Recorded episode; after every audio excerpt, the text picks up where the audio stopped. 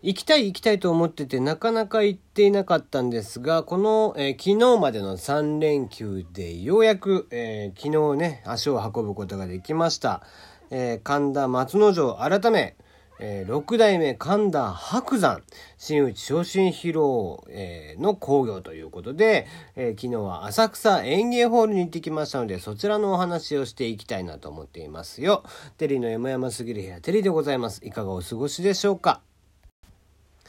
いやー、すごい熱狂でしたね。うん、朝、えー、浅草園芸ホールにですね、まあ、浅草に着いたのは9時半ぐらい、えー、園芸ホール近くまで行ったのが9時40分ぐらいですかね、の段階で、えー、もうだいぶ人が並んでおりまして、まあ、やっぱりこう、まあ、連休最終日ということもあり、お休みということもありまして、やっぱりこう人の並びもかなり多かったですね。えー、そんな中、えー、10時から整理券が配られていくわけなんですけども結局整理券をもらうまでもまあ小1時間ぐらいかかったのかな？うん、で、えー、もらった番号が302番300、えー、ということで300超え。うん、驚きましたね。うん、いや人気ですね。浅草園芸ホールもですね、今の今までツイッターとかっていうのはやってなかった、SNS なんていうものをやってなかったわけなんですけども、えー、今回のこの熱狂に乗じてと言いますか、えー、まあご案内をね、いろいろしなきゃいけないということで、整理券今どこまで配ってますよとか、今日はどんな状況ですよみたいなのを、えー、言わなきゃいけないということもありまして、浅草園芸ホールが公式のね、ツイッターも開始するなど、まあ、本当にこの、え神田伯山のですね、影響というのがいろんなところに出ていますね。ね、で、この襲名披露がですね、まあ、一体どんな人が出ていたかというと、えー、もちろん神田伯山、えー、白山ですね、えー、イントネーション的には掛け山と同じですので、神田白山なんですけども、まあ、白山、え、も出ていましたし、え、三遊亭好楽師匠、え、神田勝利先生、え、そして桂文治師匠、え三遊亭小遊三師匠とかですね。まあ、曜日によって、日によって違うわけなんですけども、例えば米助師匠が出てたりだとか翔太師匠が出てたりだとかですね、えー、その他好楽師匠の代わりというかまあもうこっちがメインなんだけど最低円楽、え、師匠も出ていたり、ね、そっちが出ていたりで、まあ、交代交代出ている時もあるんですけどもね。もちろんご自身たちのスケジュールなんかもあるのでそっちで抑えられてない日は他の方が代役として出てくるという感じなんですけども昨日見たのは小遊三師匠、そして、えー、文治師匠、円楽師匠、好楽師匠、えー、勝利先生、そして白山先生という形でしたね。うん。いやまあ、ものすごい熱気でしたよ、本当に。まあなんだろうね。まあそこからまあ、10時過ぎにもらってですね、えー、ようやく中に入れるのはこう5時前なんですね。開演5時。で、4時40分からの入場ということになるんですけども、まあもう、えー、一組目、ザンザさんからですね、開校1番から、えー、大いに盛り上がっておりまして、あ、そうそう、ねずっちとかも出てたね。元ダブルコロンのね、えー、ねずっちさん、えー、整いました。あの人ですね。えー、が出てましたけども、えー、意外とね、寄せなんかではちゃんと受けるんですね。受けてましたね、割と。まあ、漫談に近かったのかな。うん。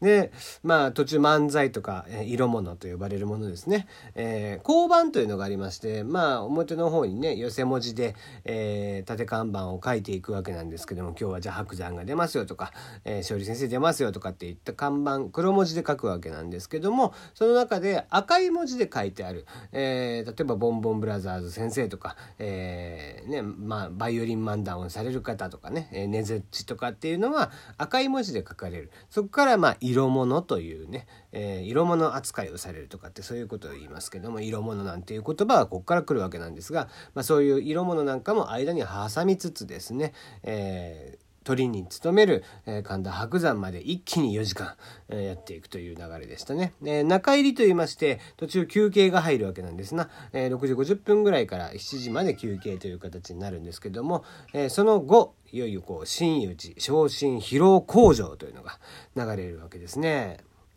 まあ、先に紹介しましたね。6人小遊三師匠文治師匠好楽師匠勝利先生そして白山先生。そして、えー、円馬師匠かな、えー、の6名がですね、えー、紋付き黒紋付きで出てきまして、えー、深々と頭を下げながら、えー、講座、えー、工場を述べていくと。いうことでまたあの工場というのをねずっと工場披露というのを見てみたくて、えー、まあ、末広亭なんかのね様子というのもずっと、えー、神田白山 TV 白山 TV というのは YouTube で解説してますけどもそちらの方で毎日毎日、えー、動画がアップされながらやっておりますけどもそちらで見ておりましたが、えやっぱりこう工場というのを、まあ別に白山のみならず、えー、誰かのずっと見てみたいなと思ってはいたんですよね。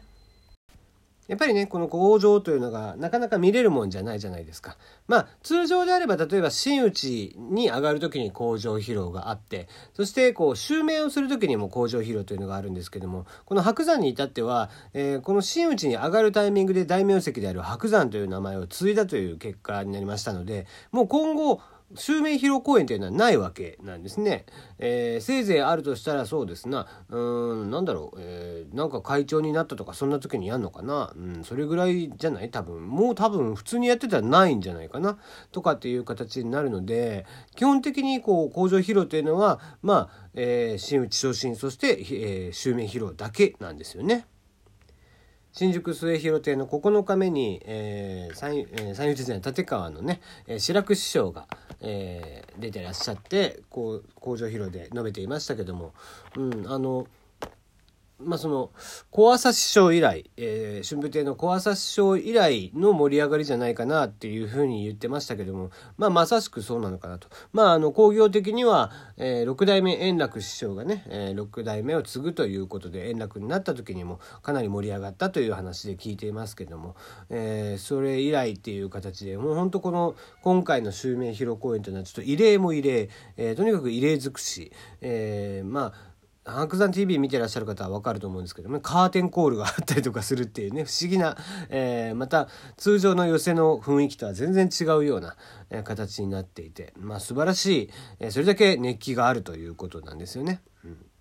まあでも、受けてたね、小遊三師匠がバリバリ受けてまして、まあ僕は小遊三師匠大好きなんですよね。笑点とか見ててもなんか一人だけブラックでしょ、ネタが。ねまあまあ、ああいう、ね、笑点に出てくる人たち、ああいうキャラクター作りでやっているのでね、あの、まあまあ、それがもう寄せに上がった時にもそうなってるんですけども。小遊三師匠がね、えー、まあもう落語、落語をするんじゃなくて15分間枕やって終わってったっていう感じだったんですけども、その枕がね、えらい受けてまして、まあ笑点の歴史みたいな話をしてたんですけども、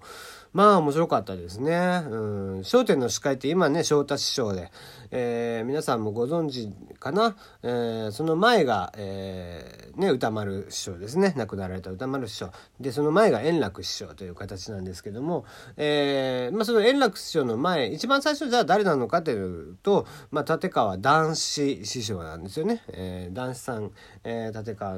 えー、立川流の総帥と、えー、ご自身で名乗ってましたけども、えー、南信介さんがやったりだとかね、えー、まあ途中いろいろあったですよね。うん、あのまあ2回だけね、えー相川金也さんがやってたりとかもして。えっ、ー、と、相川金也さんが、だから4代目、あ、ちゃちゃちゃ、えー、代目とつけないのかな。うん、だから円楽師匠が4代目。あと1人もう1人いたんだよな。あ前田武彦さんという方か。えー、と、えー、南信介さんそして、えー、円楽師匠という形で流れていってってするんですけどね。うん、で、まあ、今に至るわけなんですけども、まあ、それぞれの変異であったりだとか、まあ、歌丸さんのちょっと話であったりだとかですね、うん、いろんな話をちょっと笑いを交えながらやっていてまあまあすごい受けてましたねとにかくね。うん、であの意外と芸達者なんだなって思ったのはやっぱ好楽師匠がね好、えー、楽師匠もほぼ枕で終わっていきましたけども好、えー、楽師匠もすごい受けていて。うん、まあなんだろうな。やっぱりこうテレビ出るってちゃんと笑いを取りに行って笑いを取れる方々のレベル、うん、っていうのは凄まじいものがあるなと思いつつ。まあかと思えばやっぱり文治師匠とかね、えー、もう文治師匠とかも、えー、相当に大きな名前ですよ、えー、桂文治というと、えー、桂家宗家みたいなところがありますんでね、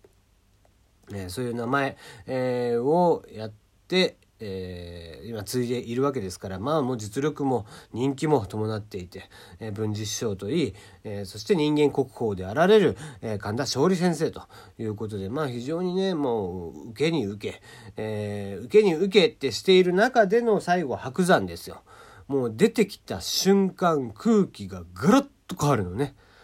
あれは凄まじいですね。やっぱりこう待ってました。まさしくこうお客さんが待ってましたと。えー、いう感じで盛り上がっていて。